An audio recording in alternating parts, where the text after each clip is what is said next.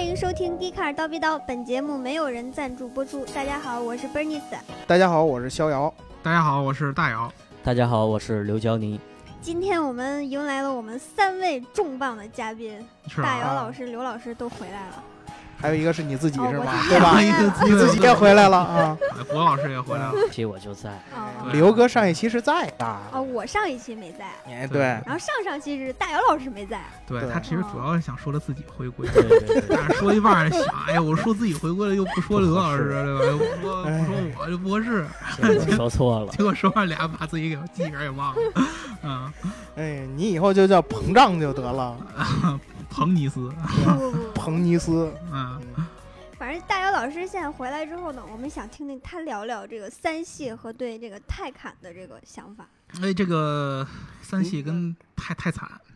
对吧？你一看你，哎，我就发现啊，就就这种人，嗯，就对于德系嘴里就没有一句好话。调侃、对 对对对，就跟你揶揄，对对对对，这个就跟你调侃这个一会儿我们要聊的这个呃这个品牌是一样的嘛，对吧？对对对对，啊，这个泰泰坦和这个三系，我先我先说三系，三系我了解的更多一点儿。这个三系其实对宝马来说，在今年，尤其是在中国是特别重要的一个车型，嗯因为它虽然你从外观上看啊，这个还是这个宝马的这个传统的这个比较经典的这种设计的路线，但是它整个三系的内部。它的技术其实是非常非常先进的，已经先进到什么程度了？它已经跟现在的呃，今年呃去年年底和今年年初发的这个叉五，已经算是基本统一的一个技术配置了啊。其中最亮眼的就是它的这个驾驶辅助功能，呃，配备了这个 Mobileye 的最新的 iQ 四啊，也就是跟这个 ES 八上面这个是一样的处理芯片，而且由于宝马跟 Mobileye 合作是更深的，而且宝马呢是行业里边比较出名的一个大客户，是可以说是 Mobileye 的第一大客户。所以说，它在这个三系上所用的这个 iQ 四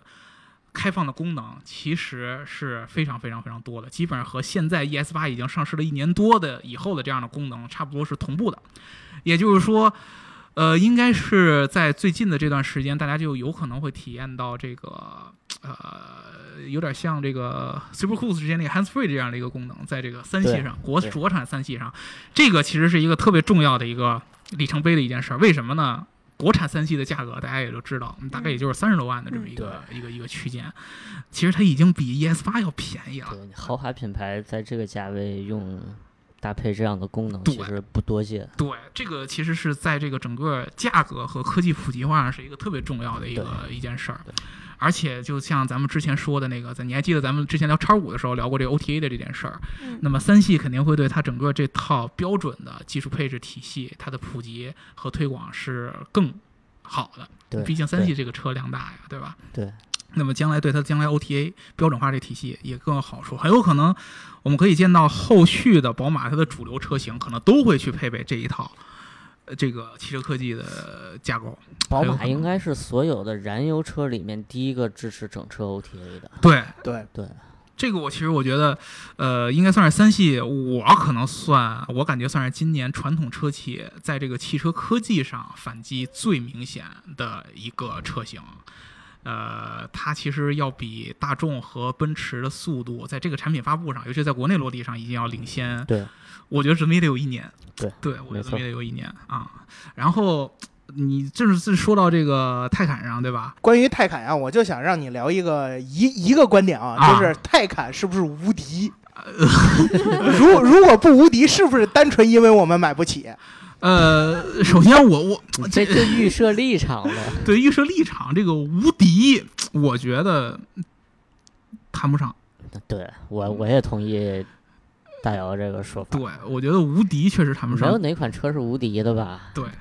因为说实话，就是首先泰坦这车还没有真正上市，对，呃，据说应该是九月份吧，开发9九布会月四号，九月四号，对吧？其实也就还有大概一个多月的时间。对啊，反正这个车期待值是非常非常高的，而且尤其是我觉得，我知道你这个无敌有一个很先决的一个点，就是前两天 Elon Musk 在这个推特上说了，这个 Model S 短期之内不会有这个大的改款更新。嗯，嗯那么也就是说，保时捷这辆车如果出来的话，虽然说啊，大家可能觉得保时捷这个品牌更好，但是它其实在这个领域当中，没有一个最近期能够拿出来直接跟它对标的一个一个一个产品。对，在这个品牌级别，你要说在这个级别，你说它无敌，那是因为它没有对手，确实没对手。对对对对，但是你要说从整体从一个用户角度来看这个车的话，它毕竟还是一个，我觉得还是一个很小众的车型。嗯。嗯，对，很小众的车型，它反而可能它还不会影响到这个咱们国产的很多新能源车现在比较热的，尤其新造车这个领域的一个一个一个一个一个市场形态嘛，对吧？啊，而且其实说实话，呃，我觉得泰坦有两个重要的一个承载的地方，第一个就是大众的这个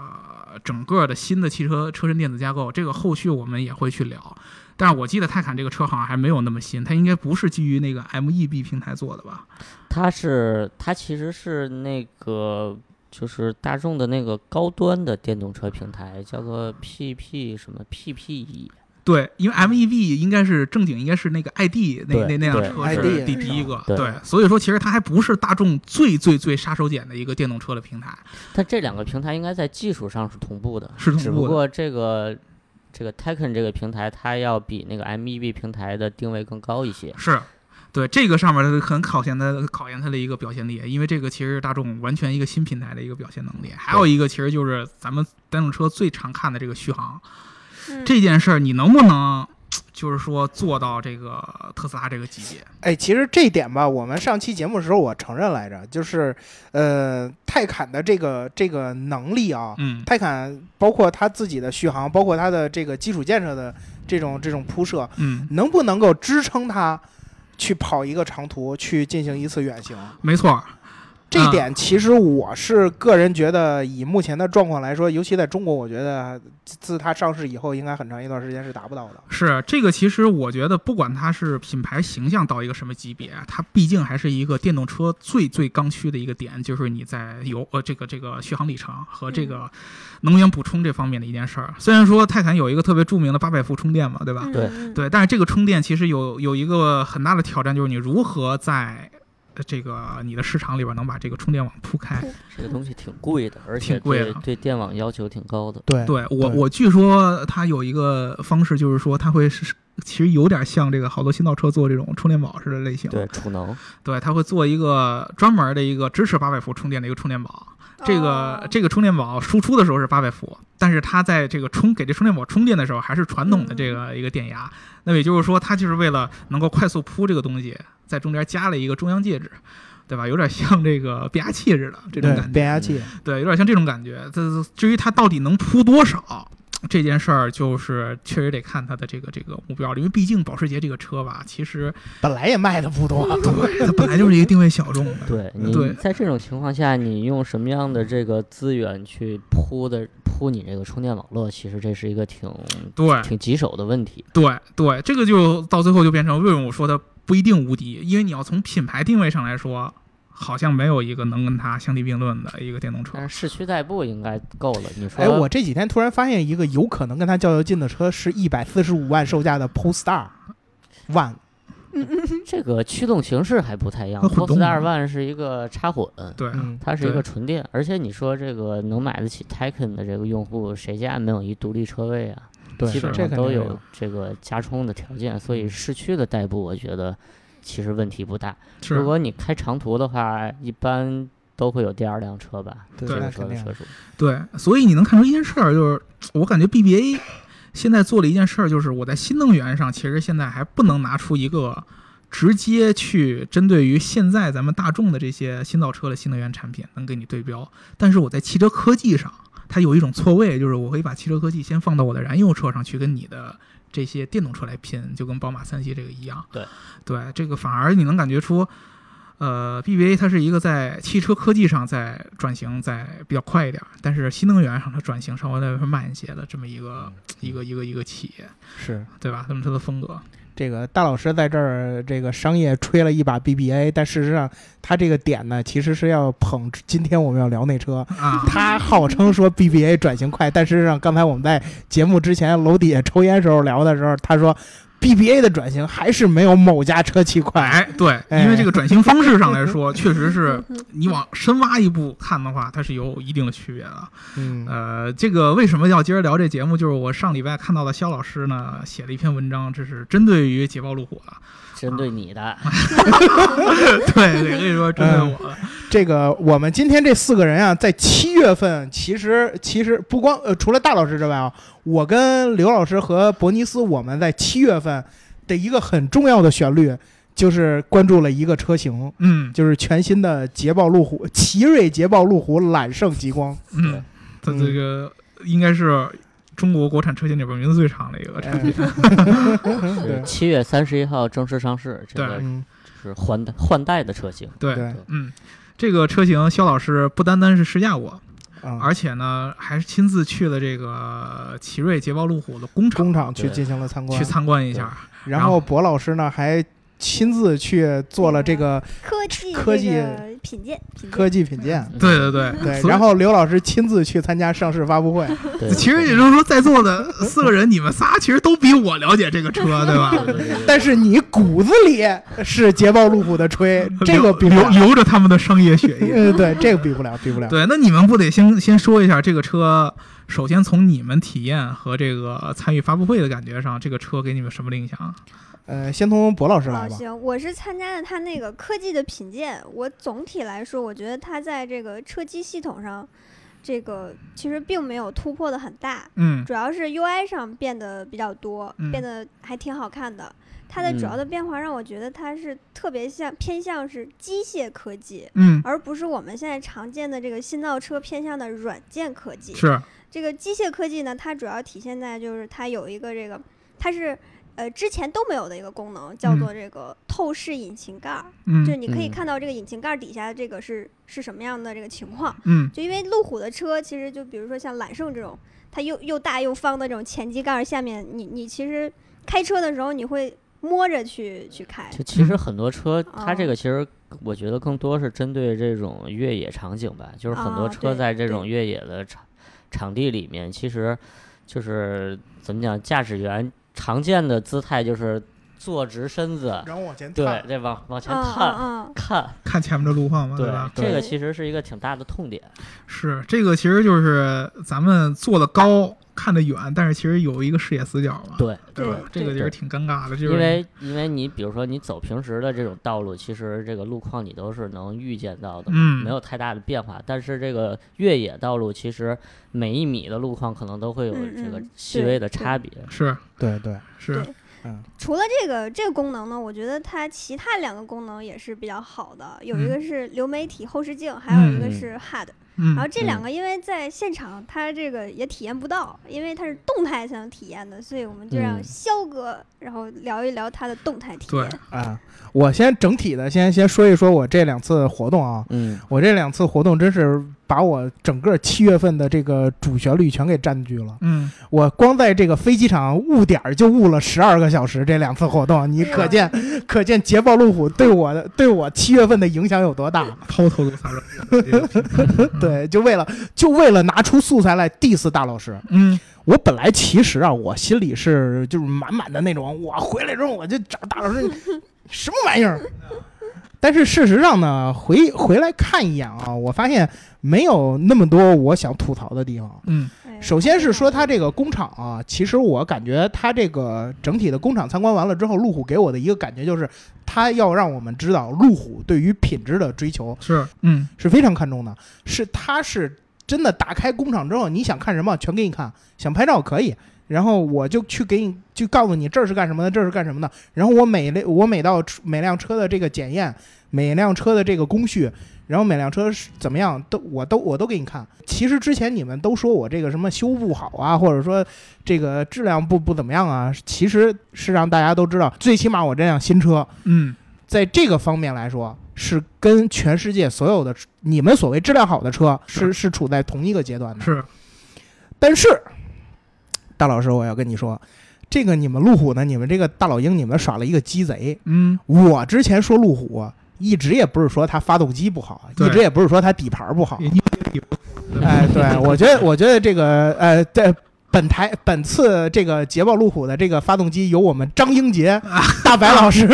独家冠名，沃沃德十佳发动机之一了。对，沃德这个独家冠名啊，它是这个全新的英杰力。嗯然后我其实觉得这个这一套东西是没毛病的，是我一直我也没说它有毛病，我说有毛病的地方都在于我说过什么？我说过它在高速上你踩了一脚刹车之后，它的电子系统会出现这个误报。嗯我我说的是它的原来那个旋钮挡把弹不起来，嗯这些其实是它电子元件的问题。是就包括我二哥那车买了七个月，修了好几次尾灯，修了好几次这些 其他的地方，其实这些地方都是电子元件的问题。嗯但是这次我没有看到，嗯哎，所以我觉得啊，其实你们给我我们展现的是怎么说呢？本来其实已经很不错了，嗯然后你让我们一看，哎，我们回去给你写个稿，说啊，是路虎挺挺挺有诚意的，挺挺那什么的。但事实上究竟怎么样，我后来去真的实车体验了。呃，总体来说啊，我短暂的体验了这么一百多公里吧。我是觉得，我是觉得，首先它的这个伯尼斯刚才让我说的这个 HUD，我觉得是非常好的。嗯因为它的这个 HUD 啊，它在你正常行驶，就是在直线路段上，它基本上只有限速标志和这个速度标志，然后和这个小箭头告诉你往哪方向走。然后到路口的时候，它会给你把地图显示出来，嗯然后告诉你啊，从这口左转，然后前方一百米或者怎么着的，这样就会让你既不乱，然后信息还还获得的比较全面。嗯然后这个流媒体后视镜，我觉得好处是在于什么？看的确实很清晰，它这个是高清流媒体后视镜。然后另外一个呢是它的这个角度啊，然后高度啊、亮度啊都是可以调的。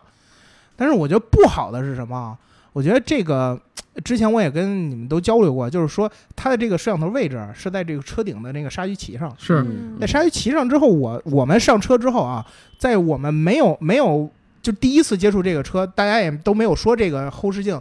应该怎么处理，就应该怎么调节的时候，我们上了这个车，我们我们当时感觉后边那车马上要撞上我们了。对但事实上，我们回头一看，它其实离我们有很大距离，就说明这个其实跟你上车之后对于后视镜的调节什么之类的是有对联系的。有联系的。而且，如果比如说我当时我们就碰见了，我和我副驾的驾驶习惯不一样，副驾喜欢我喜欢看的就是信息多一点儿，然后副驾喜欢看视视角窄一点儿，然后我们俩就得来回上车之后，除了调椅子、调方向盘、系安全带之外，还要多了一步骤，就是去调这个后视镜。然后嗯这个我觉得就怎么说呢？呃，虽然确实流媒体后视镜在内容方面是方便了很多，但是我觉得这个无形中给给驾驶又多了一个让你去让你去去操心的这么一个一个点。是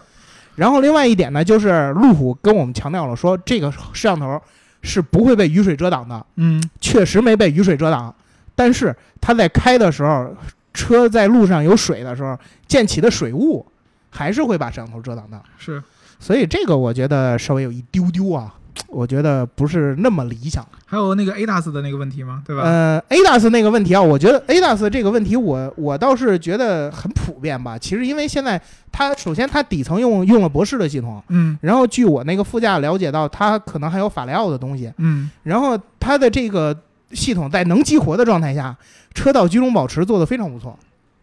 这首先要夸你。另外一点呢，就是说我们在这个上午的时候，我们那天真的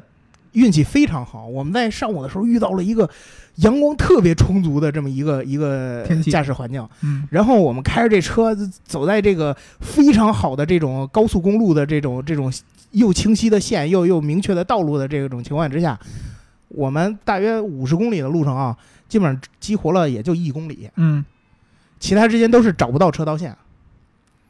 然后他也没说这个是识别不了啊，还是什么，就是就是我们开了之后，那个那个线那个线不是绿的，是红的，就是那个车道保持那个标志。然后我我们就觉得，哎，你说这是我们自己不会用的问题呢，还是怎么着？然后我们在中午午休的，就是休息吃饭的时候，问了一下旁边这些试驾老师，然后他们也说就是会有这个问题。等到下午的时候，天慢慢阴下来了，然后开始下小雨儿，然后我们发现车道线就开始能识别了，然后哎哎，这个这个体验感觉也非常好，结果雨大了，嗯雨大了之后，这个前方这个车溅起来的泥点子，嗯，把我们的雷达给糊住了。嗯然后 然后那车上显示雷达感应器被遮挡，嗯自适应巡航无法使用。是然后我感觉啊，这个其实怎么说呢？很像，很像是这个我之前在德国的驾驶，就是德国的天气基本上就是阴小阴天或者有小雨，在这个情况下，光线没有那么充足，然后路上但是也没有那么大的雨水，这个时候路虎的这个东西，哎，很适合。不，我相信英国应该也是这样的。但是你到了中国这种层次分明的这这种亚热带季风气候的环境下，你就会感觉到是不是有点儿是不是有点问题？当然，这并不代表我这并不代表长期使用啊，就是说我那一那一天的对，嗯感觉。这个不知道最后上市的这个量产版本到底是一个怎么样的调教，我觉得可能应该会会做出一些优化吧。对对，呃，然后啊，但总的嗯来说，其实这次虽然我还没有去体验这个实车啊，但是我觉得这次极光的这个换代，其实它的这个科技配置确实是它产品力的特别重要的一个补强的一个点，而且它对。有很多都是之前在这个比如说星脉啊，然后呃大揽胜上面搭载的一些科技配置，现在下放到极光上了。对，这个其实跟这个宝马的做法有点嗯类似。对对。对，因为其实这个我觉得刘哥说这点是特别重要的一点。这个肖哥在他文章里也写了，从这个极光你从内饰上看，它特别像一个小的星脉。对嗯对这个星脉大家应该呃不陌生，我们之前也聊过，应该算是二零一七年上市的这个车型当中交互设计最呃前卫的一个对车，对，尤其是在这个机械和这个数字。嗯这个仪表盘的这种结合程度上，当时是非常非常有新意的一个车型。对，但是毕竟当时你想新迈那个价格，尤其是你要买到这个真正带这个呃科技感的这一套东西内饰品的时候，这个得非常非常贵的，对，对吧？没错。呃，那那下探到极光上，这个价格就一下就低很多了。它价格最后是多少？极光？它的这个首发限量版是我记得是三十九万多，嗯，然后呢，对吧？已经有预售价了，是吧？呃，对。它那个就有一个首发限量版的价，嗯，？OK，嗯。然后那个其他的就得我们刘老师参加完活动之后才才能跟大家分享。对。行对，这个其实就是你能看到一件事儿，就是你甭管是在 BBA 也好，还是路虎这样的二线的车企也好，哎呦呦呦！事实事实嘛，啊啊当时销量就二线豪华品二二线啊豪华品牌，对吧？对，嗯它其实都开始做这种汽车科技的这种统一化。对对，这个其实是一个现在所有这个豪华车企都在走的一个趋势。在这儿我其实很想夸路虎一下啊，这个我在文章里着重强调的一点就是，路虎在这一方面，就是把传统豪华和前沿科技融合的这一个方面，嗯是所有豪华品牌做的最好的。对，嗯这一点是我非常认可的。是。所以说，其实这个这一件事儿，就是我觉得你在文章里写的那个点就特别特别好，就是黑路虎的质量问题，大部分其实都是来自于汽车电子，小毛病多也都是来自汽车电子。然而，它这次活动让你参观的是工厂，你的工厂里边其实解决的大部分是很简单的装配问题，它跟机械的工艺相相比来说，可能靠得更近一些，但是反而跟汽车电子的这个关系没有那么大。而汽车电子这些小问题，往往都是来自于很细微的一些功能。而且你还得是用一段时间之后，你才能感受得到。你这个试驾可能一天，你肯定感受不到太多的这种汽车电子稳定性的问题。那其实我从这个整个路虎的这个产品的这个形态上和它这个战略上，也能看得出来。极光这件事儿，刘老师刚才说了一件事儿，它跟三系的节奏已经差不多同步了。那其实也就看得出，虽然说路虎在体量上特别特别小，那不管是销量来说还是这个资本，但是它现在在产品科技标准化的程度上，已经跟或者说在尝试跟宝马是走在一个节奏上。这个其实对他来说，战略是非常激进的一件事儿。你我给你举个例子，就是如果你去看，呃，路虎现在的三款车型，呃，星脉，然后 iPace，再加上现在的极光，你能看到它的整个汽车电子，尤其是在内饰上面的统一化程度是很高的。对对对这个车这样的统一化程度，其实你在 BBA 的层面上你都是看不到的，就是传统燃油车、高端、低端和电动车，嗯，它都是一个区分的很明显。对，它都是一个嗯统一的一个车身电子架构。你在 BBA 领域现在区分的是非常明显的，对吧？它其实很很，你能看出来，其实三系是一件呃很重要的事儿，它其实算是一个呃大众级别的一个车型当中往高端的这个汽车电子上靠的第一家。但是你你去看奔驰，你比如说奔驰特别简单的，它的这个这个这个 MB 呃那叫什么 BUX 啊 MBUX，其实在 C 级上面都是没没上的。对对吧？它是 E 级和现在 A 级，它 C 级上这个比较大的量呢其实还没有上。嗯，然后你包括其实奥迪，奥迪也是，它在在这个高端的，你像这个 Q 这个这个这个 A 八、嗯 A 七，然后到后来 Q 七，然后慢慢儿 Q 八，然后这么着往往往下往往下探，它其实都是有这样的一个拆分的一个差异化的一个节奏存在。反而路虎在这个统一化的车身电子蛋糕做这么激进，这背后的原因有什么呢？其实，呃，我前段时间我还真的特意去看了一下这个宝马在 CES A 上 A 上上面他们发的这个奥迪，呃，不是奥迪 Connect，就奥迪发的。对，这个事儿其实你就能看出德企它是一个什么风格呢？它是我先做一个车身最底层的一个平台，这个平台呢。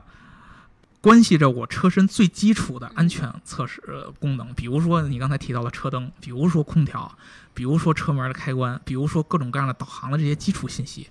我把它做成一个特别特别稳定的一个大模块，而且我是能确保我未来几年当中，甭管是低端、中高、高高端的车型，我都能在这个底层上面去做，嗯。这是第一步。然后我在这个底层上面去相应的去累积这种比较本土化的模块化的这个呃汽车电子，比如说咱们在中国可能跟一些本土的 APP 合作，比如说跟你的互联网的一些公司的这个云生态去合作啊，甚至于加上你本土的一些语音的供应商，甚至于像像你像说加的什么 HUD 和流媒体后视镜。举一个很简单的例子，你像大众，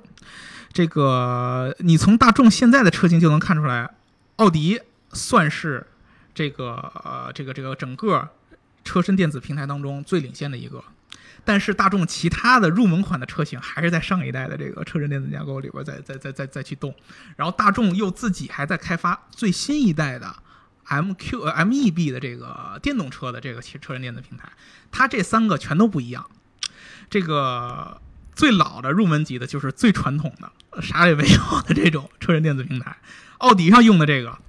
把底层的和这个老的还差不多，然后在这个底层上面加了很多新型的这种娱乐化的，能跟国内的不管是跟大众的那个跟春风问合资公司，还是跟阿里巴巴合资的这样的一个平台。而真正能现在做到比较集成统一化的是这个将来 ID 要上这个 MEB 的这个平台，它其实已经把呃车内的液晶仪表和大屏这两个比较重要的这个汽车电子架构捏在一起了，就有点像特斯拉那个那个那个那个意思了。它是这样的，但是它的上市时间就会慢很多，可能就到了明年或者后年这样的一个上市时间了，对吧？但是像路虎这样的，它有一个很大的问题，它没有这么多的精力和细碎的这样的市场空间，让它能够足够的去等这样一个很长的时间线。第一个，它产品线就没那么多；嗯第二个，它根本就没这个精力去按不同的车型去抠这些各种各样的一个细节。嗯这就代表什么呢？它只能去激进的去赌一个平台的变化。嗯我就第一个，我平台肯定是要变；第二个，我平台变的同时，我要能够大量的在我的车身，呃，车的这个产品线上能去应用它。所以说，它在这个汽车电子的稳定性上一定会出现各种各样的一个问题。这也就是为什么咱们看路虎、呃捷豹路虎，你能看它的这个车身平台，你感觉好像是确实有新意，但是用起来它的稳定性绝对赶不上这个 BBA 这些平台的。因为确实它它没有那么多精力去做这样的一个细化的一个一个一个一个一个问题，反而在这个层面上，它可能更像新造车的企业一些。真的是，真真真的更像新造车的企业你你这个观点其实还是挺有新意的啊。真的，确确实它它在这个层面上更像新造车，因为因为你从这个角度上来看，虽然说咱们已经一直把路虎捷豹路虎当做一个传统的一个英国品牌，但是说实话，它的体量和真正的平台开发能力，照着 BBA 来比嗯，真的差距是很大很大的，甚至于照着通用来比，都有一定的差距。我个人感觉，我觉得可能都不如蔚来。呃，这这很有很很有可能。所以说，其实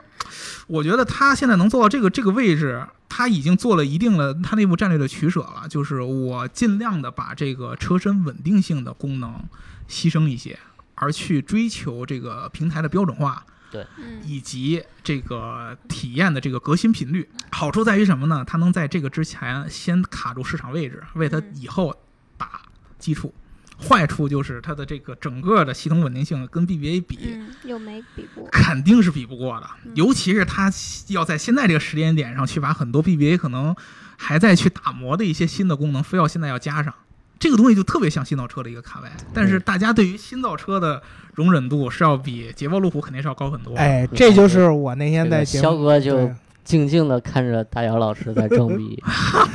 嗯，是我我我我认可大老师说的这这个点啊，但是我也觉得大老师对于捷豹路虎的这个形象有点过于的去美化了。我我都不把它拉到洗澡车的位置上了，你还给我美化它呀？啊，我觉得我对捷豹路虎之之所以激进啊，或者怎么的，就是深深的是感觉到自己很无奈，嗯，就是就是很无奈，是很无奈啊。就是又想又又得活下去，对。又得活下去，对，但是呢，又又没法说我去，就跟我们上一期说宝马一样，我没法去学学德系，是，我要学了德系，我只能说我人家走先一步，我走后一步，人家走先一步真的学不了。然后结果你到时候就就人家把大市场全分了，你你还是那那点儿那点儿东西，对，所以你这没办法，我就只能我就只能我要去抓这个这个这个就是前沿科技的这种这种投入。没错，然后呢，我我是那天我回来之后吧，我发现其实路虎这个整个这个这个投入吧，我觉得我很认可的一点就是你刚才也说了，就说它这些东西如果投进来，在一开始我们会想到它肯定是牺牲了这个稳定性的，嗯，但是我我有一点我是在想，你也随着技术的进步啊，你可能不会永远是就是在这个稳定性上出问题，对，你会逐渐的去完善它这些东西的。是，但是你可能我们现在打的还是说你这个东西啊不稳定，质量不好，或者说老爱坏什么之类的。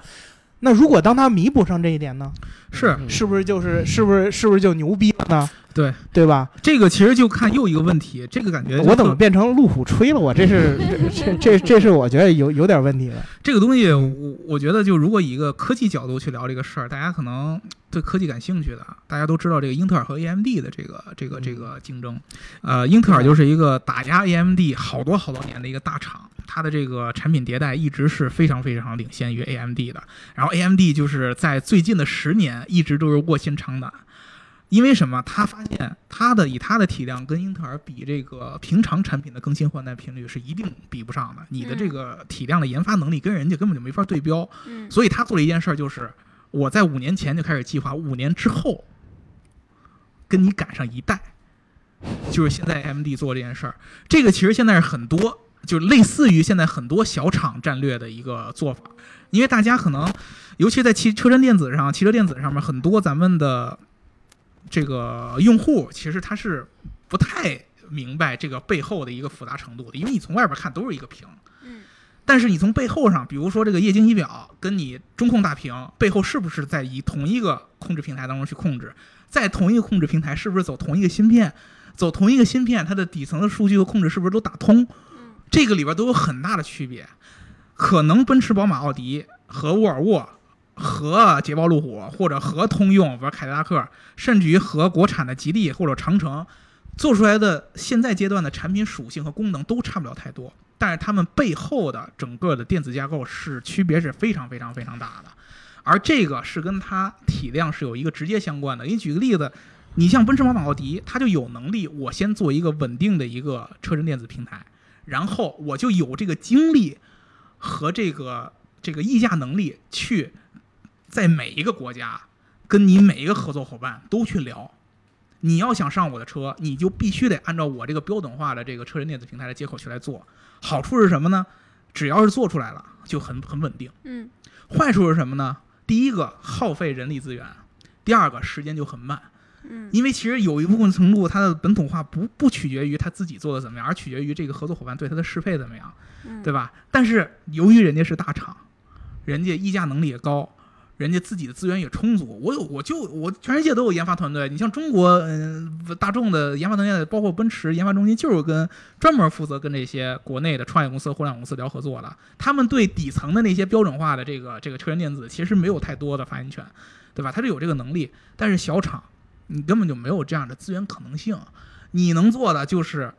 我去预估，你过两年以后你打磨的这个平稳的这个架构是什么样的。嗯我先提早一两年，我先做出来，嗯然后咱们俩咱们俩再去拼。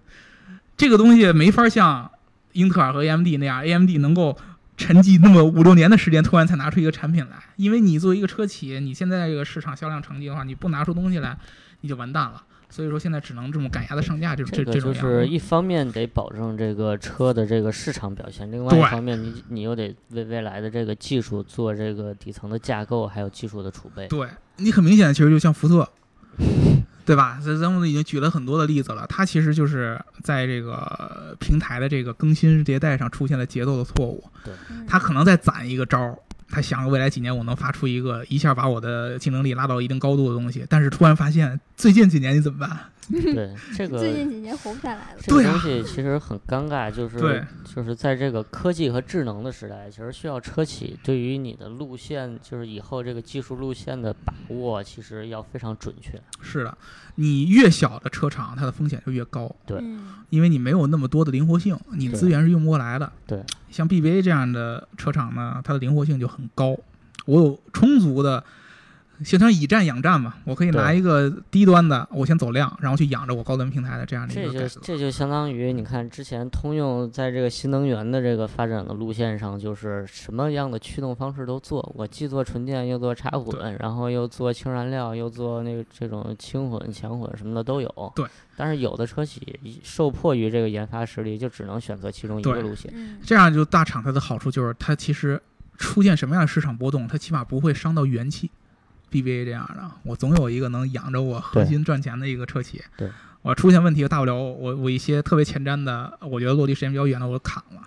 对吧？但是你小车企，你哪有这样的一个一个一个精力来做这件事儿啊？对，对吧？这个其实挺尴尬的，而且我觉得还有一件特别重要的事儿，就从用户体验角度上来说，说实话，这种路线的差差别在咱们用户端。以现在的这个市场规模和用户教育程度来说，其实是看不到。对这个是特别关键一件事儿，就是你能明显看出，我跟旭跟肖老师聊的话，他其实根本就不会以这种逻辑思维去想这个车的问题。他标他眼中的这个汽车电子对于汽车体验、驾驶体验上面的这个影响，它是一个完全拉平的一条线。对，我对新造车也好，我对传统车企来说，我其实认同它的点是差不多的，而且也确实现在这种架构的区别，你在相类似的产品身上，现在还体现不出特别明显的这个体验差距来。对对你可能唯一现在能拉出一定区别的，就是你像特斯拉这样的，已经完全把它已经打通了没这样的一个级别，你能感觉很大，剩下的其实你都拉不出来。但是这个东西其实消费者感觉不明显啊，但是对车企的这个影响是是非常大的。对车企影响这个决定了你甚至能决定到你整个的这个组织架构啊什么的这种做事的效率啊这种这种东西。对这个事儿，其实对于车企来说是一个非常大的一个变化。我尤其是感觉，你要是将来你像 BBA 这样的车型，呃，车企它要是做到完全从以前的一个平台整合化，去下探到所有的这些入门级和这个走量级的车型，其实对他来说也是一个很长的时间，他要把它完全稳定化的。嗯。但是人家就是耗得起，嗯。因为人家就知道，我就算我现在卖一个老平台，其实用户对它的这个购买决策的影响没有那么大。其实说实话，这真的是这样。你说，你说你你真正说实话，咱们现在看很多大众车，呃大众是最明显的一个，我觉得啊，你看它的车型真正走量的，你说有多少汽车电子是特别特别超前的？其实捷达、真的就没有，嗯朗逸，这这人家就有这个能力，但是你小车企就是没有。我觉得这其实跟怎么说呢，电子电子这套电子系统在整个这个车的所有的这种价值参考里边占的嗯比重有很大关系。是，现在比重还比较小。对，现在比重重比较小，所以你会看到奔驰啊，或者就是这些德企，他们卖很多这些呃比重大的这种东西，依依然很依然很挣钱，嗯，对吧？所以他们所以他们思考的，而且以这种这种大企业来说，赚钱都是第一位的。是所以你他是靠很多的这种营销手段去抢一部分市场，靠他们的口碑积累，靠他们的一些东西去抢一些市场，最后他们可能才会想到说，哎，我去再接下来再去开发新的东西，他可以两条腿走路，这是它最是可以两条腿走路，然后然后就是我的意思就是说，对于对于这个路虎来说，他会思考的，他会同时去着急的东西很多，就是是是这样的呀。其实其实如果就是大家平时关注这个汽车科技新闻比较多的话，会发现捷豹路虎在这个汽车科技创新方面，其实它新闻一直是一直是挺多的。对确实很多。就是这个东西很敢说投入说白了，对用户还是没到这个直接购买决策底层上。对呃，我其实觉得这个东西跟那个自动驾驶有一点相像，嗯就是咱们之前其实好几年前自动驾驶出来有一个感觉就是，呃，大家有一个观点就是瞬间它会变，嗯就啪一下一下这个 L 四是什么什么就出了。还是一个对，然后你现在感觉它变成了一个长期的东西，嗯然后车联网其实一直中国就是一个一直走在前沿的一件东西，然后你一直发现说中国的车企老说我们车联网其实是可以弯道超车的嘛，咱们有这样的一个服务的门槛儿，本土化的门槛儿，对所以很多车企在做这种主机厂商自有的，你不管是吉利也好，还是长城也好，自己的车联网生态圈儿，但是你你从这个发现，你你你去对比 BBA，你发现他们。就算看着你国内的自主品牌是这么做了，他们还在稳稳的按照自己这套逻辑一步一步的往前走。对虽然说比你慢个，呃，可能慢的话可能超过两年都会有，但是你说对它的销量影响，现在有没有那么大？其实上期宝马的时候我们说了，这些东西吧很好追。也也好追，也不好追。呃，就是说，就就是以目前国企就是自主品牌的这些优势来说，嗯，相比于宝马这些这些方向来说，还是比较好追的。但是你反过头来，等他追上你，你再拿什么去超他呢？这个东西其实我觉得有一个最重要的问题，就是最终它的形态到底会不会有一个突然间的一个变化，嗯还是还是这种特别特别缓慢的，一点一点变到最后我。觉得应该还是渐进式。对，如果是渐进式的话，那其实对于传统车企的优势就还在，对肯定的呀。因为因为它有一件什么事儿呢？就是它有充足的时间嗯，啊，它只要是有时间，而且它在这段时间当中，它有能够不搭载这些技术，但是还能卖得出去的主力车型，哎，对，它就能很舒服。嗯而且关键是它可能是在与此同时，它一直在投入，只不过它还没有，它还没有拿出来去、呃去给你装。对它这个投入，它一旦当觉得它比你落后很多时候，它就给你装上来，然后又又收割一大批。哎，这个不一样，这个不一样，嗯这个就是你底层的渐进式的逻辑是没法变成那种突然那种一下质的变化这样的一个体验方案的这这样的一个变化的。嗯你比如说模块化的东西，对，有很多底层整合打通的功能，它其实做不了的。嗯，这个这这些功能究竟会不会在这个购买呃用户购买过程当中起到一种决定性的一种体验上的变化？这个其实是车联网领域最大的一个变数。我觉得，我觉得其实我们从消费者角度出发，你觉得这车的这个这些方面的东西，到底对你的生活有多大的比重？我觉得这个还得思考。呃，就是因为你现在这个功能其实用不用不到，就是消费者其实也是一个很庞大的群体，他们对需求也不一样，有的人就非常看重这些东西，有的人就非常排斥这个东西，也不能就是以偏概全，一概而论。因为关键是很多互联网的这种生态啊什么之类的，接入汽车的同时，其实很早就接入到手机里面了。对，你手机和汽车来相比，你如果这两个都打通的话，都都接入的话，你会发现它们有很多功能是重叠的。啊，它它它重叠以后，它其实就变成一个联动性嘛。对啊，你即怎么说呢？就是有时候你会你会说，我有手机了，我还需要用这个东西吗？但是长期来看，汽车这个价值还是我觉得还是会被重构吧，就是软件儿，嗯还有软件儿周边以及软件儿背后的这个支持它的硬件的这个新增硬件的这种价值会占比会越来越大，传统的机械的这种硬件的占比会越来越小。对只不过这个东西它是一种步步的一个改变，还是说真的，咱们国内的车企有机会，就我就靠着我这个这个这个门槛低一点儿，我能让互联网公司跟我先做深度打通，嗯，然后我能有没有做出一个能够超越 BBA 这种稳定性的？就我虽然说我这车这个整个车联网体系没那么稳定，但是我就能做出一些特别特别炸裂的一些功能，让用户觉得，哎，它好。就你能不能搞出这样的东西？你要能搞出来，你就会对传统车企的节奏有一定的影响。但是你要搞不出来，那你就还是对于他们的这个整个的产品体系其实没有太大的所谓的弯道超车的能力。呃，其实我是觉得现在这些新的，包括新的车企，然后很多比较比较追求上进的中国品牌的这些产品吧，他们其实确实是对市场这个新技术的落地有一种推动的作用。嗯，你比如说这个，就拿这个 L 二的辅助驾驶来说，其实，最近半年的新车基本上是频繁的密集式的落地，这嗯个其实我觉得跟这个新的车企的推动也是有关系的。对，重点还是看这个最后用户买不买账了。最重要的核心就在这儿，用户你买不买账？现在从某种意义上来说，有一点影响，其实有一点影响，就是在这个入门级的这样的平台上，现在是有一点影响的。但是你能不能把这个合资的这些车型最后能吃下来，这个东西就要看真正自主品牌和新造车的这个这个这个这个实力了。当时我就怕啊，你们这个路虎会不会出师未捷身先死？所以说，这就是为什么我之前一直 我怎么最近老听说塔塔想卖掉捷豹？对对，对对，这就是为什么我之前我一直说，就是捷豹路虎其实挺适合被一个咱们国内走量挺大的一个自主品牌给收购了。就是它如果真的被买下来，它其实是有机会形成一个咱们之前说的这种以战养战这样的类型的。要不去趟保定吧？嗯嗯但是之前这不说没谈拢吗？嗯，对吧？这个这个东西其实确实是对于捷豹路虎来说，呃，是一个挺挺挺特别痛苦的一件问题。它既不能像现在新造车这样纯去烧钱，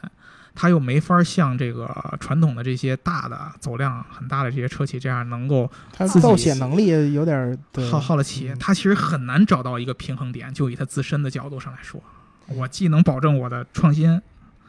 然后呢，我还能保证我的销量能够维持这个创新，而不让我不死，这个特别特别难。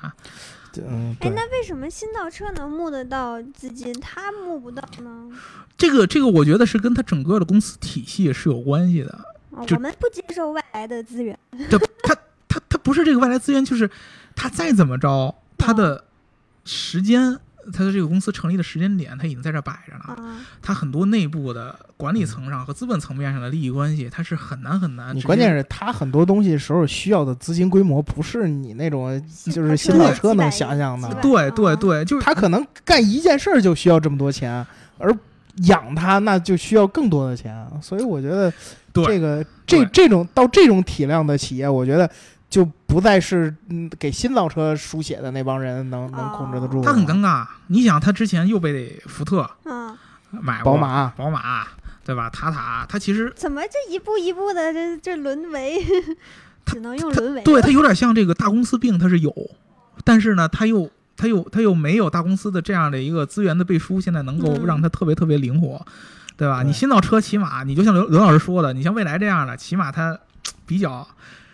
这叫什么专注吧？对 对吧？起码比较专注吧。就说白了，我不成功没成人。你路虎这个这个捷豹路虎就特别尴尬，嗯，卡在中间儿。嗯，当老师，而且我还想说一点啊，其实这个捷豹路虎对于这个新极光自己也有一个定位，就是它是它是给你的车，而不是给你们的车。它它其实在我我去的这几个这几个这个产品招会里边儿，他们都强调一点，说这辆全新极光是给一个人的享受的一个一个一个东西，一辆车。那你这个点的话，我觉得就是稍微有点儿效忠了，对你，你你很难说，而且说实话，就这辆车，我在文章里我也写了，我真不建议它作为家庭唯一用车。嗯嗯嗯，是的肯定的呀。就是你，你得是，就你看我发一朋友圈，我说我要有媳妇儿，我也给她买一辆。你看我就是得我，我得我得有车之后吧，好的，我来和朋友圈没加这先决条件，对吧？这个我先，我才能跟我买完车了以后，我要剩下钱了，我给你买，哎对吧？我才能给我媳妇儿买。所以我觉得就就是这个问题，就是骗人的你，嗯，所以我觉得就是、嗯怎么说呢？你说极光要要也不怎么走量，星脉也也也不怎么走量。对，往上说可能就更不怎么走量了。我觉得它这个这这个能就是造血的能力和它这个产品定位，我老觉得他期待自己有一款造血的产品，但是他这些产品开发出来之后。你没有一个像是能真正能给他在市场上带来带来特别大销量的车型。是啊，你看极光虽然卖的很好，就是第一代极光说七十多万辆，说卖的挺不错的全球销量是吧？对，那是全球销量啊！你你你 BBA 在中国一年就卖出几十万辆，你这挺惨。对吧仔？细想一想，现在所有的二线豪华品牌里边，捷豹路虎算是靠山最衰的一个了。而且捷豹路虎还有一个尴尬的点是，它也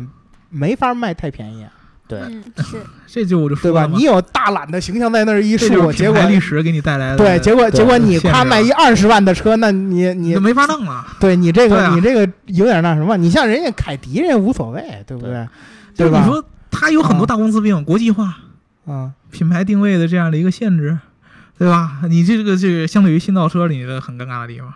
就是感觉路虎其实很多内部的人应该是知道自己的问题的，但是呢，又有很多的地方又掣肘它不不好去解决这个问题，所以我就觉得，哎呀，大老师啊，需是路虎的崛起需要几十万个像你这样的人，我所以我就说嘛，然后然后然后每年家里最起码够一辆路虎，这个时候才才可以。最好的就是嗯被一个有造血能力的大的集团给买掉，然后这个集团要有足够多的能力，能整合现在捷豹路虎的嗯。这套技术研发理念，这个是最好的。除了这个解决方案之之外，其他的我基本上想不出任何的能让它就是短期之内能重新的燃起这个这个这个这个分身能力的这样的一个策略。其实说实话，确实无解。嗯，就不去不去保定谈一谈是是是没有机会那看情的况吧，真的真的看情况吧。嗯你保定谈也得看真正的最后长城整合它这套体系的能力。如果说你长城能在，你比如说你你能把魏和路虎的这套，就跟现在那个吉利打通沃尔沃似的，能把这套东西能能打通对啊，我那你我觉得很好啊。我当时帮路虎设想的就是这个路虎跟长城把把这个魏品牌塑造一下。是，路虎没听你的，对。对，路虎没对啊，你这一塑造有血了，你就可以开发更多的东西了。那你啊是啊是啊。东山再起，指日你得想想，可待啊你！看流媒体核水镜这个跟胃上那定位一模一样啊，对吧？对呀、这多好的一件事儿啊！对呀、这很好啊。而且胃差在哪儿？胃其实很多地方差在就是没有你英杰力发动机这这这这种感觉，没有你内饰，就是他想做的豪华达不到你的水平。是挺互补的呀。哎，对你这一一一你做，要以后我哈佛 H 六全系标配英杰力发动机，那你简直爆炸呀！对呀、必须爆炸呀 这！确实，这确实爆炸了啊！嗯，我觉得，我觉得你要不然你替捷豹路虎去保定一走一遭吧。畅想美好的未来，嗯好吧？行，行，那就聊到这儿吧。这一期是好你看啊大老师一回来就五十多分钟续航担呢，续航担当，持呃久。我是大电池，大电池八百瓦充电的，是吧？大充电宝。嗯行，那嗯就这样吧，拜拜。嗯，拜拜拜，拜拜。嗯